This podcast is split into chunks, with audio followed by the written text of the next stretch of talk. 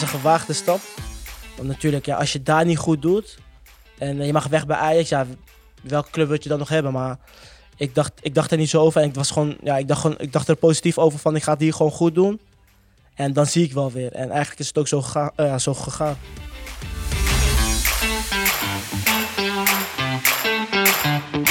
Dit is Word Groter, een podcast van FC Groningen. Over groei, over het leven, over mensen. Mijn naam is Maarten Siepel. En ik ben Wouter Holsappel. In elke aflevering vertellen we een bijzonder verhaal. Er is één gemene deler. De persoon die wij spreken heeft een connectie met FC Groningen.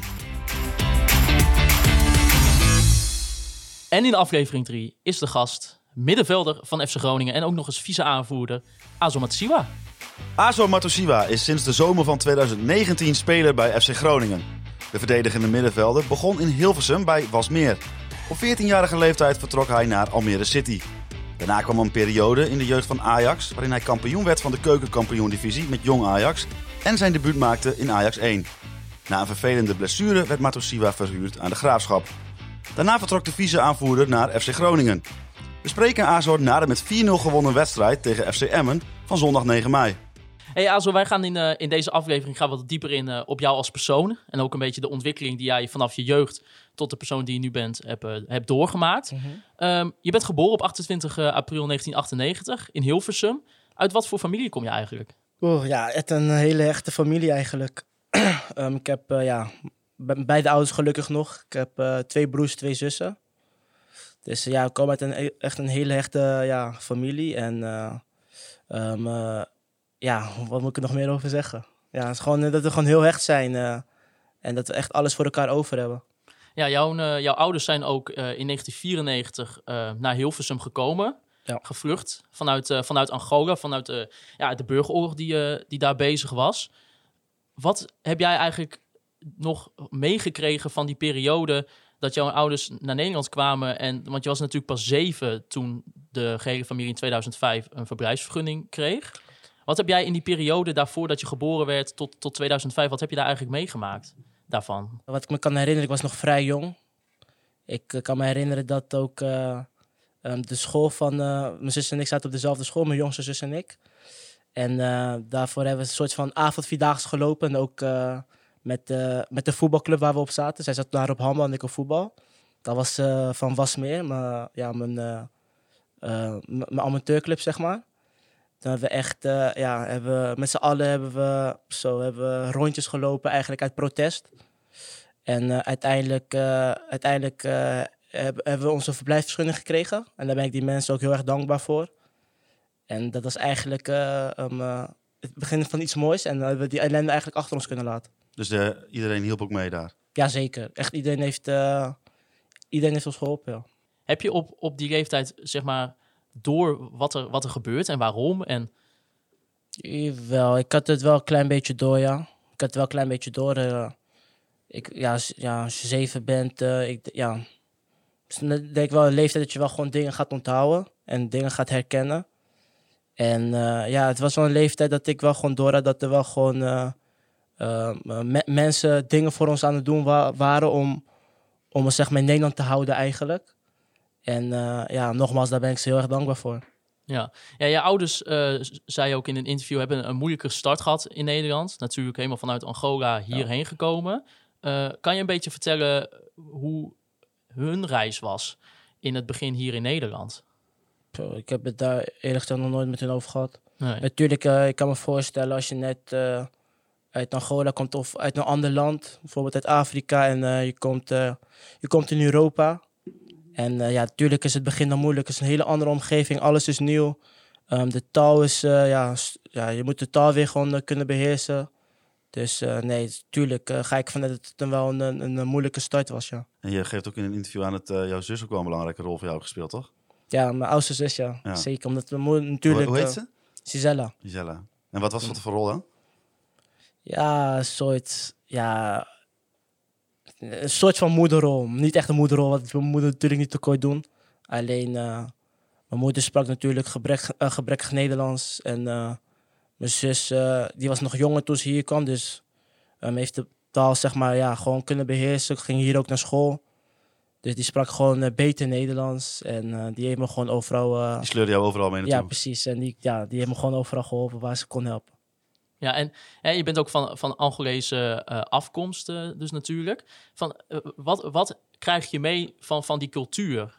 Geef je ouders dat ook op een bepaalde manier door? Ja, wij zijn christelijk opgevoed. Ja, ik ben christelijk opgevoed thuis. Zijn christelijk opgevoed. Dus ik denk dat het daarmee te maken heeft. Niet echt misschien Angolese cultuur of zo, maar gewoon het geloof. Dus gewoon het bidden, het dankbaar zijn voor een nieuwe dag. Dankbaar zijn dat je eten kan krijgen, dat je voedsel, dat je drinken kan krijgen. Dus eigenlijk overal dankbaar voor zijn, want dat niks je zomaar gegeven wordt. En dat je ook voor alles hard moet werken. Is in dat opzicht geloof voor jou ook dan heel belangrijk? Vandaag de dag ook nog? Nee, ja, zeker. Vroeger gingen we altijd naar de kerk. Op een gegeven moment is dat zeg maar minder en minder geworden. Alleen ik bid tot de dag van vandaag nog elke dag. Als ik ga slapen, als ik wakker word, als ik ga eten. Als ik wedstrijden heb. Vlak voor de wedstrijd in de kleedkamer? Niet vlak voor de wedstrijd, maar gewoon de wedstrijddag zelf bid ik nog. Dus dat is wel belangrijk voor mij. Ja. Nou ja, we gaan het natuurlijk ook over je voetbalontwikkeling hebben die je vanaf je jeugd hebt doorgemaakt. Je begon te voetballen bij Wasmeer, zoals je zelf ook al zei. Wanneer begon je eigenlijk met voetballen? Volgens mij was ik 6. 6 jaar, ja, begon ik te voetballen, ja, daar. En wat was toen je klein was een beetje jouw manier van spelen? Nog steeds hetzelfde als dit? Nee, ja, vroeger was iedereen natuurlijk altijd aanvaller. Ja. Dus ik was ook, ik was ook aanvaller. Azor in de spits. Ja, precies. Toen nog wel, dus ja. En was het ook altijd je droom om al profvoetballer te worden vanaf die leeftijd ook? Nee, eigenlijk niet. Het was gewoon meer van dat ik het gewoon echt leuk vond om te voetballen. En dat ik het gewoon wou doen voor de lol. En toen werd ik al een keertje gescout. Volgens mij kon ik naar Heerenveen. Oh. Was ook, ligt een beetje gevoelig. Dat was toen ik klein was, hoor. Alleen, mijn ouders wouden dat natuurlijk niet, want dan moest ik weer in een pleeggezin wonen. En ik was nog heel jong, dus dat wouden ze niet. Nou, toen ben ik nog gewoon doorgegaan bij Wasmeer. En uiteindelijk heb ik 2 keer stage mogen lopen bij Ajax. Ben ik niet aangenomen. Heb ik stage gelopen bij Feyenoord, waar ik wel was aangenomen. Alleen toen was ik ook nog best wel jong. Alleen toen was het ook van dat ik met openbaar vervoer zelf van Hilversum naar Rotterdam moest. En vervolgens daar dan werd opgehaald. Alleen ja, mijn ouders wouden gewoon liever dat ik thuis werd opgehaald en ook thuis werd teruggebracht. Dus dat wouden ze ook liever niet. Nou, ben je wel goed beschermd. Ja, precies, ja. Dus ben ik uiteindelijk gewoon weer verder gaan bij Wasmeer. En toen kwam ik... In de C2 kwam ik in de jeugdopleiding van Almere City, waar ik 2 jaar heb gespeeld. Ja, Hilversum en Almere, dat is gewoon om de hoek eigenlijk. Dus, en toen was ik ook al wat ouder, dus kon ik ook... best wel laat voor een jeugdspeler de overstap gemaakt, toch? Ja, klopt. Alleen toen had mijn broer ook rijbewijs, dus die bracht me ook vaak. En woonde ook nog een andere teamgenoot van mij in Hilversum, dus af en toe carpoolen. Eigenlijk ging het zo en af en toe dat we dan wel met het openbaar vervoer moesten gaan. Maar toen waren we op een leeftijd dat het kon. Ja, over die periode bij Wasmeer, je bent dan natuurlijk een heel jong jongetje. En je ouders beschermden je eigenlijk, waardoor je niet naar bijvoorbeeld Heerenveen of Feyenoord kon. Vond je dat ook niet op dat moment jammer? Dat je dacht van, oh, tof, ik kan eventueel misschien bij Feyenoord voetballen of bij Heerenveen. Alleen, ik mag niet. Moet heel eerlijk zeggen, bij Heerenveen had ik het niet echt. Maar dat hoorde ik pas later ook. Als zo'n verborgen hoorde ik pas later. En dacht ik, ja, oké. Feyenoord vond ik wel heel jammer. Maar het was niet zeg maar dat ik er kapot van was of zo. Dus, maar uiteindelijk geloof ik ook dat alles met de reden is. Dat heb ik ook al vaker gezegd in interviews. En ik denk dat het goed is uitgepakt tot op heden. Ja, want inderdaad, je maakt dan op een gegeven moment de overstap naar Almere City. Was dat een grote stap? Ook qua niveau? Ja, voor mij was het wel een redelijk grote stap. Want je ging van 2 keer naar 4 keer trainen in de week. Dus komt aardig wat belasting op je lichaam. En dat was ik natuurlijk niet gewend. Dus ik liep ook tegen blessuren aan, tegen kleine blessures. En uiteindelijk ben ik daar wel op aangepast. Alleen dat heeft wel even geduurd, ja.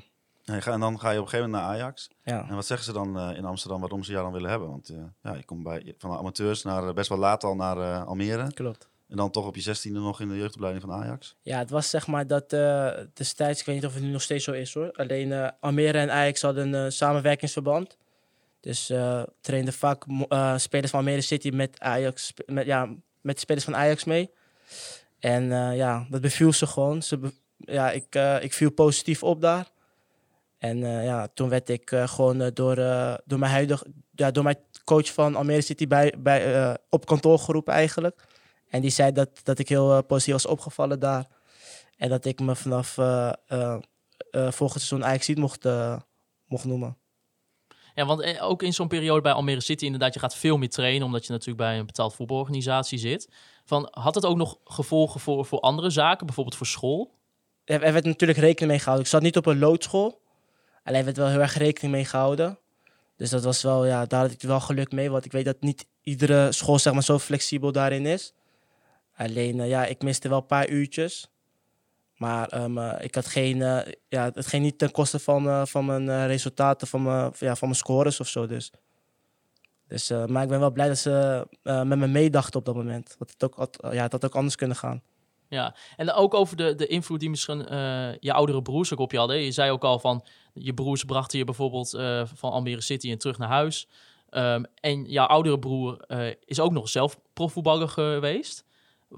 Wat gaf hij jou bijvoorbeeld mee toen je ook die jeugdopleidingen doorliep, zowel bij Almere City als bij Ajax? Ja, gewoon dat ik mijn eigen spel moest spelen. En dat ik niet nu, omdat ik zeg maar met andere spelers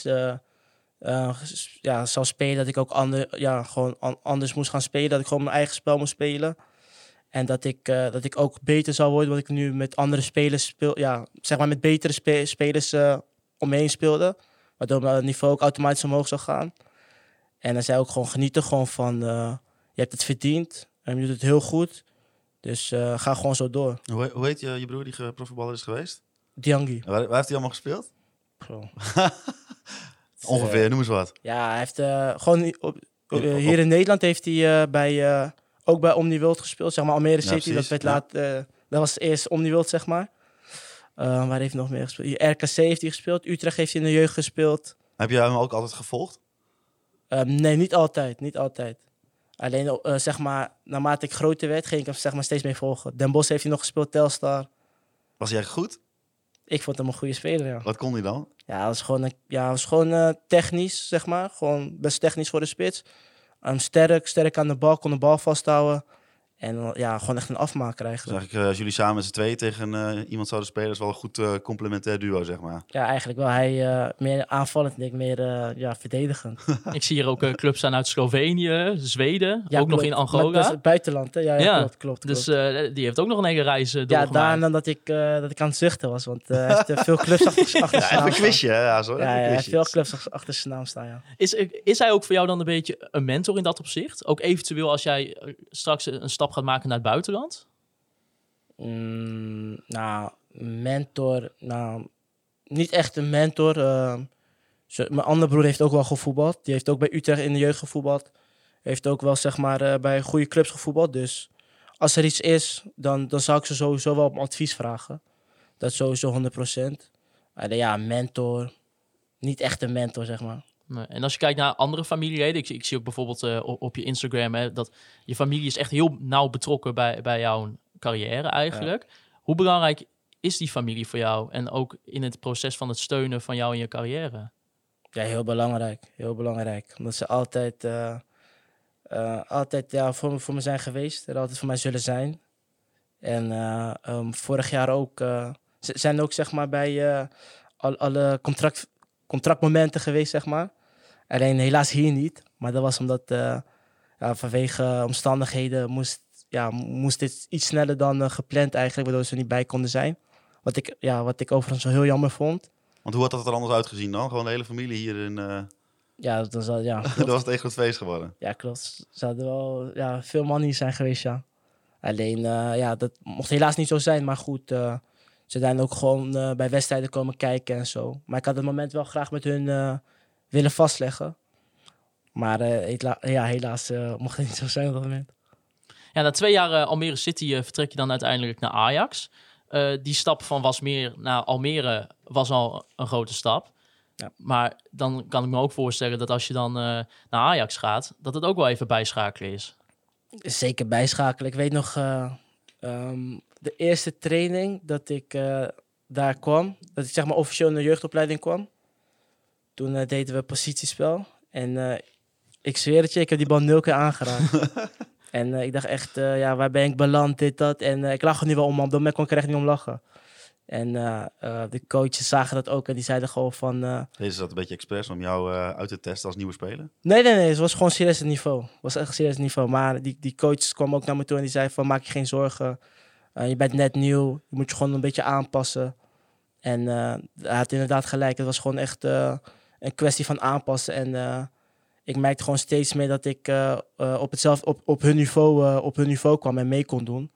Dus dat was gewoon echt een... kwestie van aanpassen inderdaad. Nam je dat ook gelijk aan of dacht je wel eerst van shit? Ik dacht natuurlijk wel van shit, maar aan de andere kant dacht ik van... ze hebben me niet zomaar gehaald. En ik zal ongetwijfeld niet de eerste zijn die dit zo meemaakt. Wat een belangrijke waarde is en een leerlijn ook in de FC Groningen opleiding... is leven als een topsporter.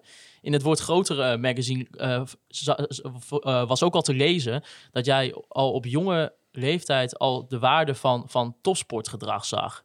Kan je daar wat meer over vertellen?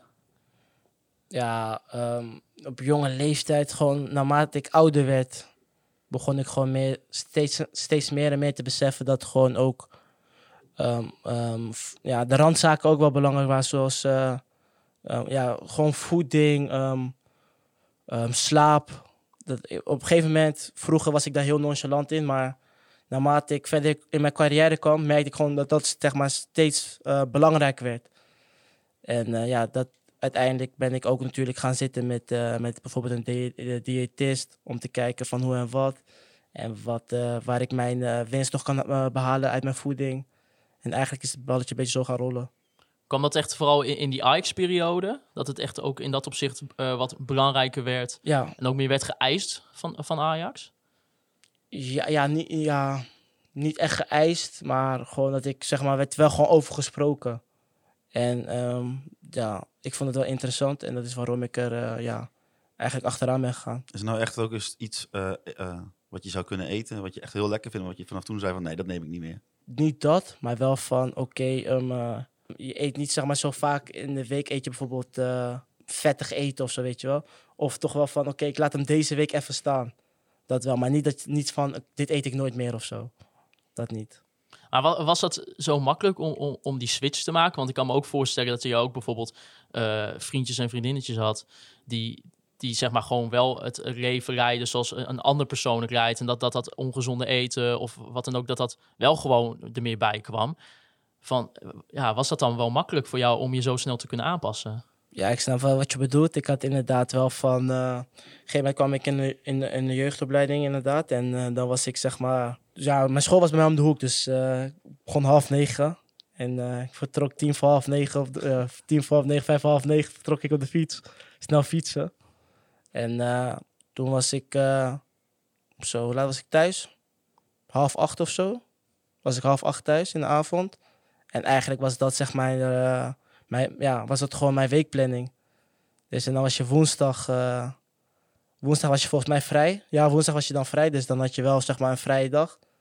Alleen al die andere dagen, dan zag ik mijn vrienden niet zo vaak. Was het ook wel eens lastig in dat opzicht? Ja, begin vond ik het wel lastig natuurlijk, want je ook nog niet gewend bent.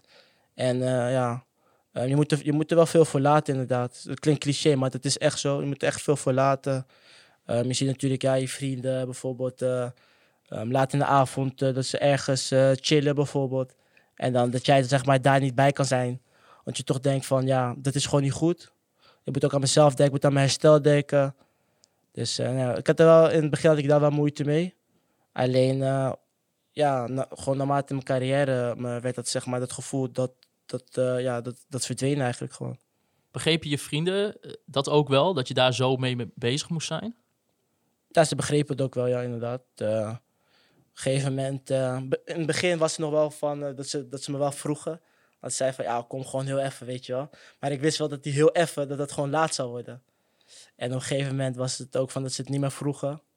En dat ze gewoon dachten van ja, laat hem gewoon lekker focussen, weet je wel. Ja, uiteindelijk word je daar ook voor beloond. Want in 2015 teken je dan je eerste profcontract bij Ajax. Ja. Was dat misschien op dat moment wel het mooiste moment in je leven misschien wel? Dat je denkt, ik heb nu zo lang al getraind en gewerkt voor dit. En ik krijg nu mijn eerste profcontract. Ja, misschien wel. Ik was ook heel blij en trots toen ik in de jeugdopleiding mocht komen. Maar inderdaad, zeg maar, dat ik dat contract kreeg, was wel een bevestiging van dat ze wel gewoon een talent in mij zagen en potentie in mij zagen. Dus dat was wel een heel mooi moment in mijn carrière, leven eigenlijk, ja. Was de familie er toen wel bij? Ook, ja. Hoe ziet dat eruit? Hoe gaat zoiets? Ja, gewoon zo'n dag, ja. Je weet dat je gaat tekenen en dan natuurlijk... mijn vader was wel gewoon van... Mijn vader is wel iemand gewoon van... Pietje precies. En die is wel van tijdstip, weet je wel. En wij Afrikanen, wij onderschatten dat nog wel eens. En dan kon hij er moeilijk tegen als mijn moeder zich nog aan het opmaken... Als ze zich nog aan het opmaken was en zo, zei die altijd tegen haar... Schiet nou op, weet je wel. En ik heb zeg maar nu... Dus je moeder was nog bijna te laat voor jouw tekenmoment? We zijn sowieso te laat geweest 2 keer volgens mij. Ja. Maar ik heb dan zeg maar 2 keer bij Ajax getekend. Zeg maar eerst... Ja, ik heb 1 keer gewoon getekend en 1 keer opengebroken. Dus 2 keer hetzelfde moment. Ja, 2 keer eigenlijk gebeurde hetzelfde. Dus gewoon 2 keer leek wel gewoon alsof het een herhaling was of zo. Maar gewoon ook wel natuurlijk zenuwen en zo. En trots dat ik natuurlijk daar een nieuw contract heb mogen tekenen. En eigenlijk zou het ook hier zo zijn geweest. Dus dan zou het weer zo gegaan zijn, denk ik. Alleen, wat ik al zei, dat moest gewoon iets sneller gaan dan verwacht. Dat het in de last minute heel snel is gegaan, waardoor zij er niet bij konden zijn. En in al die stress dan van dat soort momenten, was het een 's avonds groot feest in Huizen Matusiwa? Niet echt een feest, maar wel gewoon gewoon gezelligheid, gewoon lekker samen, gewoon praten, dat eigenlijk. Niet echt feest of zo. Nee. En in die periode dan bij Ajax uiteindelijk, je komt een beetje de jeugdteams, dan daardoor uiteindelijk maak je ook je debuut bij Jong Ajax. Ging dat je gemakkelijk af of zaten daar ook wel hobbels in de weg? Begin speelde ik wel veel. Alleen ik had ook wel last van blessure. Ook gewoon omdat ik het aanpassen zeg maar aan de trainingen en alles. Aan intensiteit. Dat was gewoon te veel voor mijn lichaam. En uiteindelijk kwam ik daar wel doorheen. Ben ik steeds mee gaan spelen tot eigenlijk de B1. Dus toen kwam ik zeg maar in de lichting van Appie, van Karel Eiting, van wie nog meer? Donny van der Beek inderdaad, ja. Kwam ik in die lichting eigenlijk. Javairo, Deelrozoen, Ezra Walian. Aardige lichting. Dat was een aardige lichting, ja. Zeker. Kwam ik eigenlijk in die lichting en na dat jaar, toen heb ik eigenlijk A2 speelde ik ook nog wel. Alleen daarna in de A1 heb ik heel weinig gespeeld. Want ik gewoon een coach die het niet in mij zag zitten. En dat was wel moeilijk, want toen was het ook gewoon wel van... dat ik in het... Dat was zeg maar dat ik op de Ajax-school zelf zat. Dus dan begon je daar om... Wat was het? 10:00 of zo. Was daar van 10 tot... En dan was je 8:30 thuis. En dan steeds week in, week uit zonder of met heel weinig speelminuten. Dus toen begon ik ook wel het plezier een beetje te verliezen in het voetbal. En dat is eigenlijk een periode dat ik heel weinig heb gespeeld. Alleen toen kwam ik in Jong, waar ik in het begin weinig speelde. Omdat Eiting vaak terugkwam en die was van 1, dus die had de voorkeur. En uiteindelijk heb ik gesprek gehad met mijn broers en Overmars. Mijn broers hebben dan een gesprek gehad. Die hebben hem even de waarheid verteld? Ja, nee, die hebben gewoon gezegd van... zien jullie het in hem zitten of niet? Want als hij niet meer gaat spelen... of als hij weinig wedstrijden gaat spelen... dan geven wij de voorkeur aan een verhuur... waar hij wel gewoon zijn minuten kan maken. En toen heeft hij zich wel net aan zijn woord gehouden. Heeft hij gezegd van... na de winter zal hij wel heel veel gaan spelen. En Dat bleek ook wel zo te zijn. En toen heb ik eigenlijk na de winter heb ik alles gespeeld. En daar zijn we in dat jaar nog kampioen geworden. Dus dat was wel... Uiteindelijk is dat wel een mooi jaar geweest, ja. Ja. Ja, dat kampioen worden inderdaad van de keukenkampioen-divisie. Hoe was dat dan? Lijkt me zo gek als jong team. Ja, het was echt was heel bijzonder natuurlijk. Want je ook gewoon... Ja, die lichting daarvoor had je natuurlijk spelers als Appie, Donny, Frankie destijds Jong. Ook nog. Ja, die heeft ook veel in Jong gespeeld. Ja, die heeft ook veel daar gespeeld. Die werden geen kampioen. En ja, als wij daar komen als jong team en wel kampioen worden, dan is het natuurlijk wel speciaal. En natuurlijk omdat het de eerste keer is in de geschiedenis van Ajax. En vooral die wedstrijd zelf was heel spannend. Omdat die dag konden nog 3 teams kampioen worden. Fortuna, NEC en wij. En wij stonden zeg maar... we hadden de beste papieren, dus wij stonden op plek 1. Alleen als wij verloren of gelijk speelden, dan zouden we geen kampioen worden. Ja, lag er natuurlijk aan wat die anderen deden. Maar als die anderen wonnen en wij speelden gelijk of we verloren, waren we geen kampioen. En we speelden tegen MVV volgens mij. En we kwamen nog 0-1 achter. En we dachten echt van... Ik dacht nog, het zou toch niet, weet je wel. En toen kwam Kaj erin. Die gaf assist op Matteo, die hier ook nog heeft gespeeld. Cachera. Zeker. Die maakte de 1-1. Het is een groot Groningenfeest daar. Ja, echt hè. En Kaj, als invaller maakte hij zelf ook nog volgens mij de 2-1. Of was het... Ja, hij maakte volgens mij zelf de 2-1. En toen, echt de ontlading wat loskwam daar. En was ook nog op mijn verjaardag. Dus dat was ook nog super mooi. Natuurlijk, mooi verjaardagscadeau. Ja, mooi cadeautje. Ja. Jazeker. Maar het was wel een heel mooi moment, ja. En dan net iets meer dan de week daarna, op 6 mei, speel je ook nog je debuutwedstrijd in Ajax 1. Ja, klopt. Het was zeg maar eigenlijk, vanaf de tweede seizoen begon ik alles te spelen. En eerste seizoen speelde ik ook nog wedstrijden, maar niet zoveel. En die wedstrijd die ik speelde, ik wel echt goed. Alleen, ik had weinig ritme, omdat dat ik niet zeg maar wekelijks aan spelen toekwam. Alleen de tweede seizoen zelf was dat dus wel zo. Dus kon ik ook zeg maar dat uitbouwen. En uiteindelijk was het ook opgevallen bij Ten Hag. En toen heb ik heel veel met het eerste meegetraind. Heb ik nog een paar keer op de bank gezeten. En heb ik op 6 mei inderdaad mijn debuut mogen maken tegen Excelsior uit. Was dat ook wel een beetje het gevoel van... om naar Ajax en ook misschien naar Overmars te gaan... dan zie je wel, ik kan het wel? Nee, ik ben niet zo. Maar natuurlijk is het wel gewoon lekker als jij... als je van zo ver komt... en uiteindelijk mag je zeg maar debuteren in Ajax 1. Dus was het geen lange neus naar hun toe of zo. Alleen, dat maakte me wel gewoon trots. En in die periode, hè, daar kwam eigenlijk ook al een beetje die riesblessure op. Ja. Vervolgens wordt het eigenlijk alleen maar erger. Raak je gewoon zwaar geblesseerd. Hoe is het dan dat je eigenlijk... Je begint aan te haken bij Ajax 1. Je hebt het afgelopen half jaar, je bent kampioen geworden. Het is allemaal top. En dat dit dan gebeurt? Ja, het was heel mentaal. Want ik had er ook al een tijdje last van. Bij Jong Ajax ook vooral. Alleen, hoe zeg je dat? Door die adrenaline kwam ik er steeds doorheen. Alleen de volgende dag lag ik echt met zoveel pijn in bed. Duurde echt, het was gewoon echt zo'n vies gevoel, zo'n steekachtig gevoel. Van, dat ik in mijn buik voelde. En was steeds na elke wedstrijd opnieuw. Alleen toch, omdat we toch kampioen konden worden. En ik zei gewoon tegen mezelf, weet je, nog 4 wedstrijden, nog 3 wedstrijden, nog 2 wedstrijden, weet je wel. En ik dacht van, als ik rust heb genomen...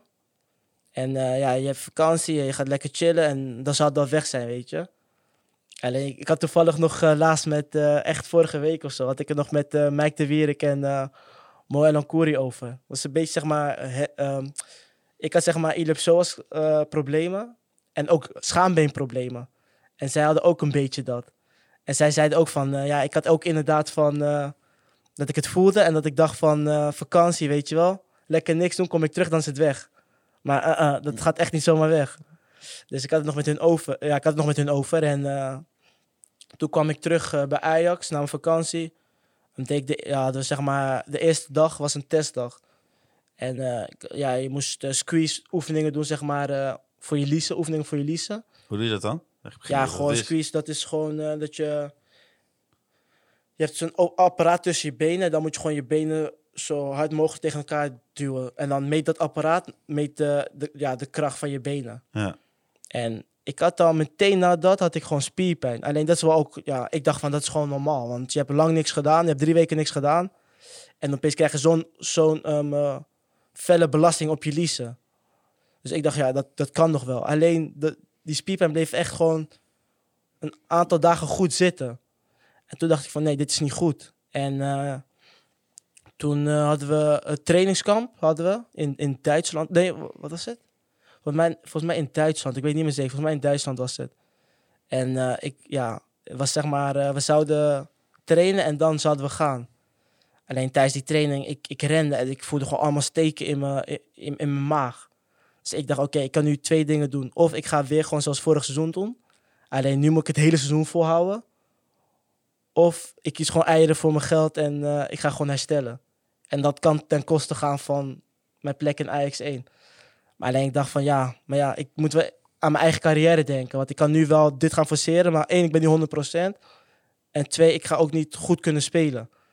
Dus uiteindelijk heb ik gekozen voor herstel. En toen ben ik extern gaan revalideren. En het was wel een ernstige klacht. En ik had niet veel langer door moeten spelen, want het anders wel echt heftiger was geworden. Alleen dat heeft me mijn plek gekost eigenlijk. En daar heb ik wel van gebaald, omdat dat was ook het jaar dat ze het heel goed deden in de Champions League.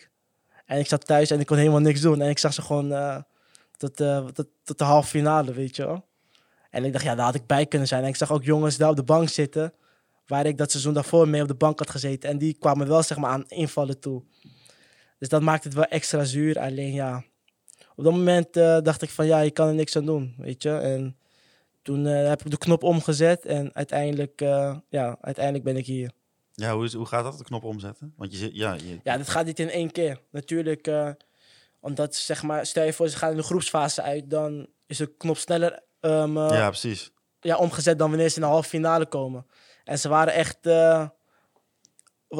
30 seconden, 1 minuut verwijderd van een finale plek, weet je wel. Ja. En dan, je komt dan op een gegeven moment terug van die blessure. En dan Ajax zegt van je mag gaan.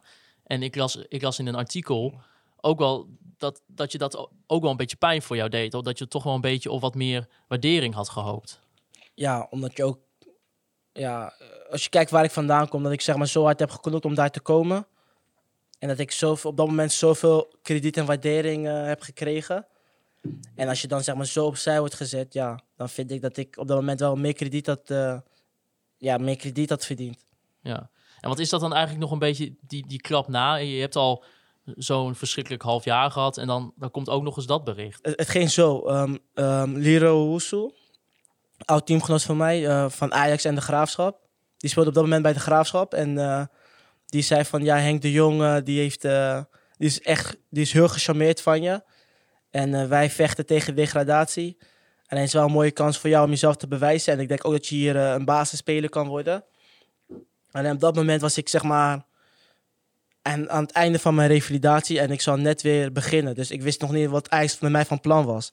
Dus op dat moment zei ik van, ik zie het niet zo zitten. Alleen toen ben ik de ijs gaan en heb ik gevraagd van wat zien jullie nog toekomst in mij? En toen zei ze, je begint helemaal onderaan de pickorde. Dus je moet er bij jong beginnen. Dat eigenlijk. En toen dacht ik van maar dat ga ik niet doen. Ik bedoel, ik heb Eredivisie gespeeld. Ik heb alles in jong gespeeld. Ik heb in jong gewonnen wat er te winnen valt. En dan zeggen jullie van dat ik gewoon op de bank bij jong moet beginnen. En toen had Lira me nog een keer getekst. En toen zei ik van... toen ging ik erover nadenken. En toen zei ik van... Goede technisch directeur, dus die Leroy. Ja, hij heeft me wel aardig geholpen. Echt wel, hij heeft me aardig geholpen. En toen heeft hij gevraagd of hij mijn nummer aan Henk de Jong mocht geven.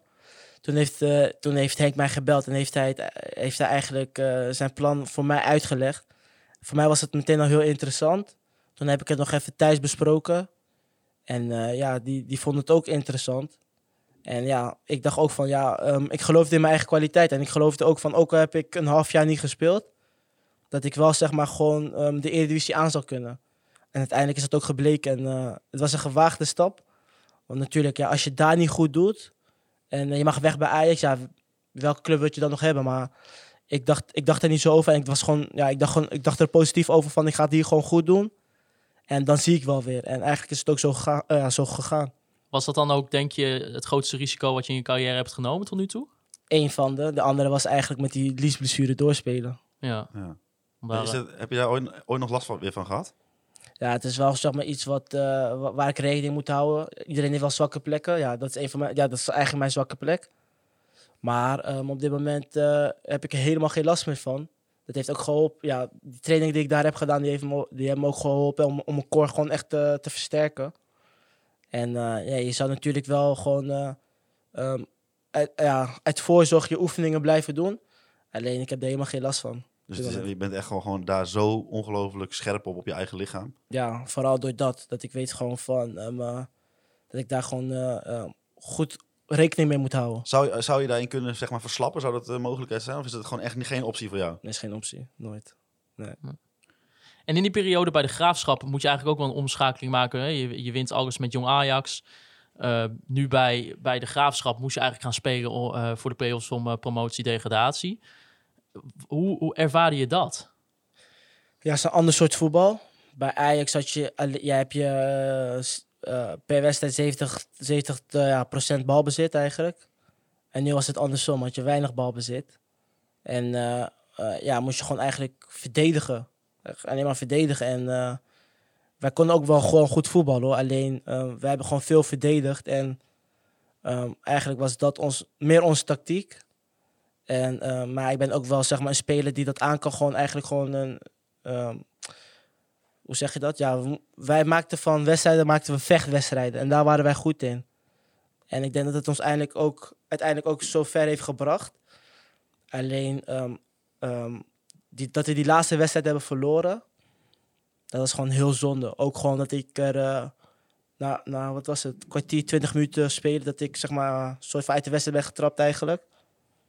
En dat ik dan op dat moment helemaal geen invloed meer had. En dat we gewoon alsnog goed voorstonden. Dat we zeg maar bij de tweede tegendoelpunt pas gedegradeerd waren. Alleen was het echt jammer dat eerste doelpunt, dat het zo vroeg viel. En dat het tweede doelpunt ook. Ja, dat is een communicatiefout achterin. Want die voorzet wordt gegeven, communicatiefout. Keeper roept los. U komt er niet bij of zo. En... Sparta-speler is de lachende derde die hem erin komt. Ja, dat is gewoon super zonde. Want je ook zo hard hebt gestreden om die lijstbehoud te behouden eigenlijk. Ben je nou eigenlijk ook gewoon binnen een jaar kampioen geworden, gedebuteerd, lang geblesseerd en gedegradeerd? Ja, apart jaar. Dat is een heftig jaartje. Ja, klopt. En dan maak je uiteindelijk ook de overstap naar FC Groningen. Dat balletje begon een beetje te rollen, als ik het goed begrijp, na de wedstrijd die jullie met de Graafschap hier speelden in Groningen. Ja, klopt. Stef was teamgenoot van mij. Stef Nijland. En op dat moment was zijn pa hier nog werkzaam. En die zei dat ik een interessant speler was voor Groningen. En dat hij heeft een beetje... Stef heeft even gevraagd van hoe ik daar... Of ik daarvoor open stond. En toen heb ik meteen... ik stond er wel voor open. Alleen ik wou ook nog wel afwachten. Ik wou niet meteen erop ingaan. Dus ik wou even gewoon het seizoen afmaken en dan pas zeg maar volledig erop ingaan. En toen heb ik de laatste paar wedstrijden, eigenlijk de laatste twee wedstrijden volgens mij. De laatste 2-3 wedstrijden. Toen werd het echt serieuzer.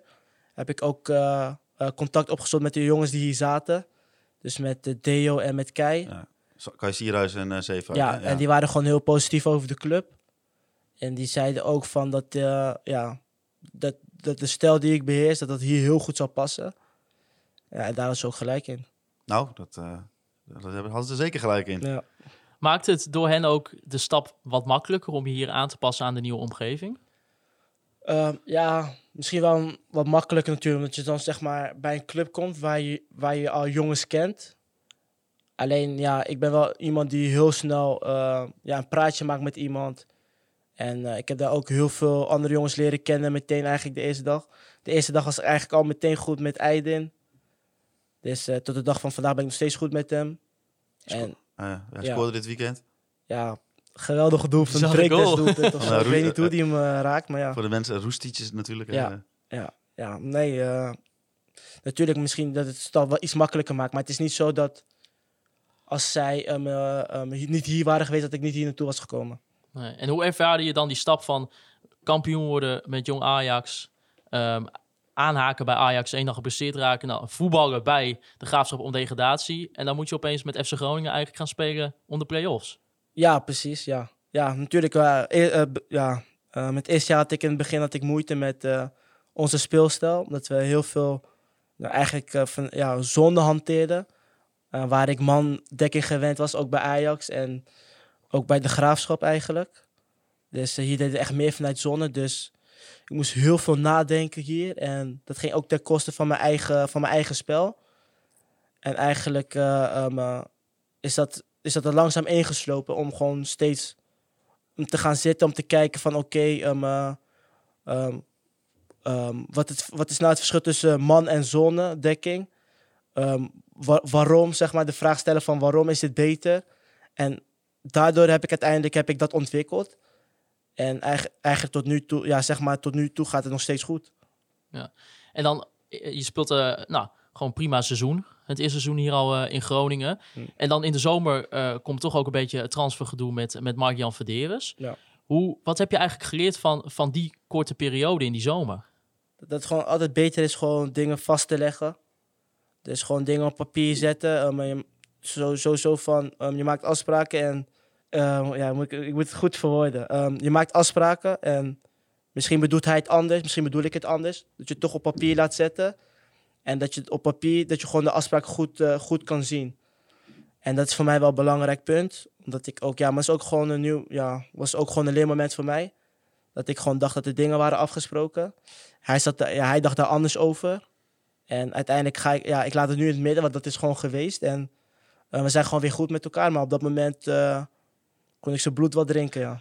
Ja, want was het wel lastig om die knop om te zetten op dat moment? Ik vond het wel lastig om die knop om te zetten, ja. Omdat, na 1 jaar Groningen... ik dacht van, ik heb niet, zeg maar, 4 jaar hier getekend om na 1 jaar weg te gaan. Dat ten eerste. Alleen, als je 4 jaar tekent en er komt een goede, mooie club met een goed plan... En natuurlijk, je gaat er sportief op vooruit en financieel ga je erop vooruit. En het is een goede vervolgstap. Ja, dan wil je natuurlijk alles op alles zetten om die stap te maken. En op dat moment is er een bod gekomen. Zijn er meerdere biedingen gekomen. En waar niet mee akkoord is gegaan. En toen kwam dat moment dat akkefietje eigenlijk met hem... Dat ik gewoon met hem heb gesproken in de kamer. En dat ik heb gezegd dat ik het hier totaal niet mee eens ben. Ik denk dat voor de buitenwacht vooral het meest bijblijft. Dus dat is dan voorbij, dat is dan geweest. Dat jij dan vervolgens echt gewoon ongelooflijk sterk aan dat seizoen begint als speler. Ja, klopt. Op een gegeven moment heb ik het er ook, zeg maar, thuis over gehad. Ik had het ook nog met mijn vriendin over gehad. En eigenlijk zeiden ze allemaal hetzelfde van... het is gewoon een mooie kans. Alleen, alles gebeurt met de reden. En dat je dit seizoen niet weggaat... is gewoon een teken van... volgend seizoen doe je gewoon nog een keer je ding. En misschien komen er wel betere clubs volgend seizoen. En dat is, zeg maar, belangrijk... eigenlijk een belangrijk ding... wat me altijd bij is gebleven eigenlijk. En toen kwam ook nog het moment dat de trainer me bij zich riep... En dat we hebben gesproken over het aanvoerderschap. En dat hij zei dat hij echt in mij een aanvoerder zag. En niet dat hij veren in mijn kont wil steken omdat ik zeg maar weg wou. Maar gewoon echt omdat hij in mij gewoon echt een professional ziet. En gewoon echt een aanvoerder en leider van het elftal. Na Arjen dan, hè? Ja. Dat moet jullie wel weten, na Arjen dan. En ja, ik heb nog wel even over nagedacht. Ik heb niet meteen gereageerd. Ik heb even een nachtje over nagedacht. Ik toch wel moest beseffen van oké, als ik dit accepteer... dan is het gewoon echt... dan is, zeg maar, het hoofdstuk Lans afgesloten. Zeg maar de club waar ik naartoe kon dan. Dus dat is gewoon echt afgesloten. En dan moet ik gewoon me 100% kunnen focussen op Groningen. En dan moet ik ook niet met excuses gaan komen en gewoon echt 100% gaan focussen. Weet je, en uiteindelijk heb ik er toch voor gekozen dus om dat te accepteren. En gewoon dat uit mijn hoofd te zetten. En dat was wel moeilijk, moet ik heel eerlijk toegeven, was wel moeilijk.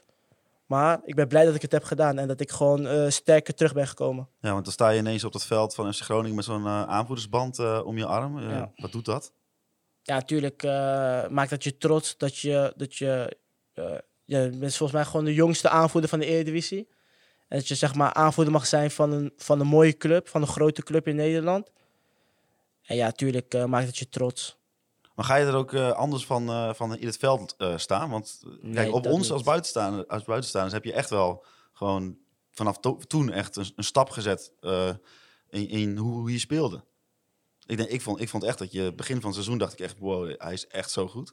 Ja, nou, maar het is niet dat ik anders ben gaan doen of zo. Want ik vind dat het niet hoort met of zonder band. Natuurlijk is een band wel een waardering, weet je, maar... Het is niet zo van, oké, nu heb ik de aanvoerdersband, dus nu ben ik de man. Of nu moet ik wel mensen gaan neerzetten, terwijl zonder band dat ik dan... bijvoorbeeld als Arjen dan aanvoerder is, dat ik helemaal niks zeg. Nee, zo werkt dat niet. Nou, misschien meer dat je dan over die focus hebt. Dat je gewoon misschien nog een stapje... dat je een stapje gegroeid bent als speler daardoor. Ja, maar sowieso, je krijgt meer verantwoordelijkheden. Ja, dus je groeit sowieso wel als speler, maar ook als mens. En dat heb ik wel zeg maar ervaren dit seizoen, ja. En je raakt op een gegeven moment ook... weer geblesseerd hier dan. Hè? Volgens mij ben je wel 2,5 maand eruit geweest. Ja. Hoe ga je daar dan mee om? Ja, dat was moeilijk. Want ik had zeg maar eerst had ik die... net voor de winter kreeg ik die hamstringblessure. Zeg maar tegen Emmen. Dat scheurtje in mijn hamstring. En was volgens mij na 3 weken kon ik weer voetballen. Toen heb ik kunnen opbouwen. Heb ik... de eerste wedstrijd na een blessure tegen wie was dat? Tegen Willem II heb ik een helft kunnen spelen. Toen heb ik Twente ook een helft gespeeld. En toen heb ik Vitesse ook nog 70 minuten gespeeld. Terwijl ik tegen Vitesse al in de 35e minuut of zo met mijn enkel liep. Die vol mijn enkel viel en dat ik vol door mijn enkel klapte. En ja, dan is het wel moeilijk omdat je zeg maar net geblesseerd bent geweest. Je bent weer aan het opbouwen, dan raak je weer geblesseerd. Terwijl het ook nog invloed is van buitenaf waar je niks aan kan doen. Dus dat was wel moeilijk. En wat het vooral moeilijk maakte waren zeg maar... Het waren 2 dingen. Het was mijn voet. Er was iets niet goed in mijn voet. En mijn enkel zelf was ook gewoon niet goed. Waardoor het zeg maar... Dat is de reden waarom het zo lang heeft geduurd. En dat is gewoon super moeilijk. Omdat je zeg maar ziet ook... Dat het elftal op dat moment... minder gaat presteren. Ik wil niet zeggen dat het door mij komt, helemaal niet. Alleen zijn zeg maar... We hebben vaker gehad dat jongens geblesseerd zijn geweest. Ook bepalende spelers, dat die zeg maar net weer eruit zijn geweest. Waardoor je zeg maar weer een beetje naar ritme moet zoeken eigenlijk. Maar dat heeft ook wel een aantal wedstrijden weer nodig. Alleen daarom ben ik super blij dat we zeg maar het alsnog hebben kunnen ombuigen. En als je nou kijkt, je bent van Almere City naar Ajax gegaan. Heb je kampioen geworden, geblesseerd geweest. De Graafschap, gedegradeerd. Toen Groningen, akkefietje gehad. Toen een top half jaar. Nu zit je hier weer naar toch wel weer een paar goede wedstrijden. Ja, hoe kijk je naar je eigen ontwikkeling als mens misschien wel? Wat heb je nou het meest geleerd de afgelopen 3-4 jaar? Dan zie je soms risicovolle keuzes maken om er uiteindelijk beter uit te komen. Wat ik al heb gezegd van... als je gewoon dingen bespreekt met een club of met iemand, dat je het gewoon schriftelijk vastlegt. Dus dat er dan miscommunicatie kan ontstaan door dat. Ook al ben je geblesseerd, blijf geloven in jezelf, blijf geloven in je lichaam. Ik denk ook namelijk, zeg maar, als je geblesseerd bent en natuurlijk is dat balen. Alleen als je er heel erg in gaat zitten, dat het ook invloed heeft op de desbetreffende plek waar je geblesseerd bent op dat moment. Waardoor je dat herstel belemmert. Dus ik denk ook gewoon vooral het vertrouwen blijven houden in je eigen lichaam. Ik denk dat het ook een hele belangrijke is. Azor, ik wil jou bedanken voor dit gesprek. Succes met met het halen, of met het halen van de play-offs, dat is al bijna gebeurd, met de rest van het seizoen dan in ieder geval. Lekker. Ik denk dat er voor jou nog wel een mooie stap gaat komen. Dan is het wel weer een feestje bij Huis Matusiwa. Dan zal het wel een feestje zijn, denk ik, ja. Ja, oké, helemaal goed. Nou, voor de meeste mensen die dit luisteren, is dat waarschijnlijk wel of niet gebeurd. Dus dat is al een beetje gek misschien. Maar... Ja, dat klopt. Dit is wanneer mensen hier naar luisteren, kan het ook al zijn als de play-offs al afgelopen zijn. Oké. In ieder geval, ik wil iedereen ook bedanken voor het luisteren. Word Groter is een productie van KVM Media in opdracht van FC Groningen. Tot de volgende keer.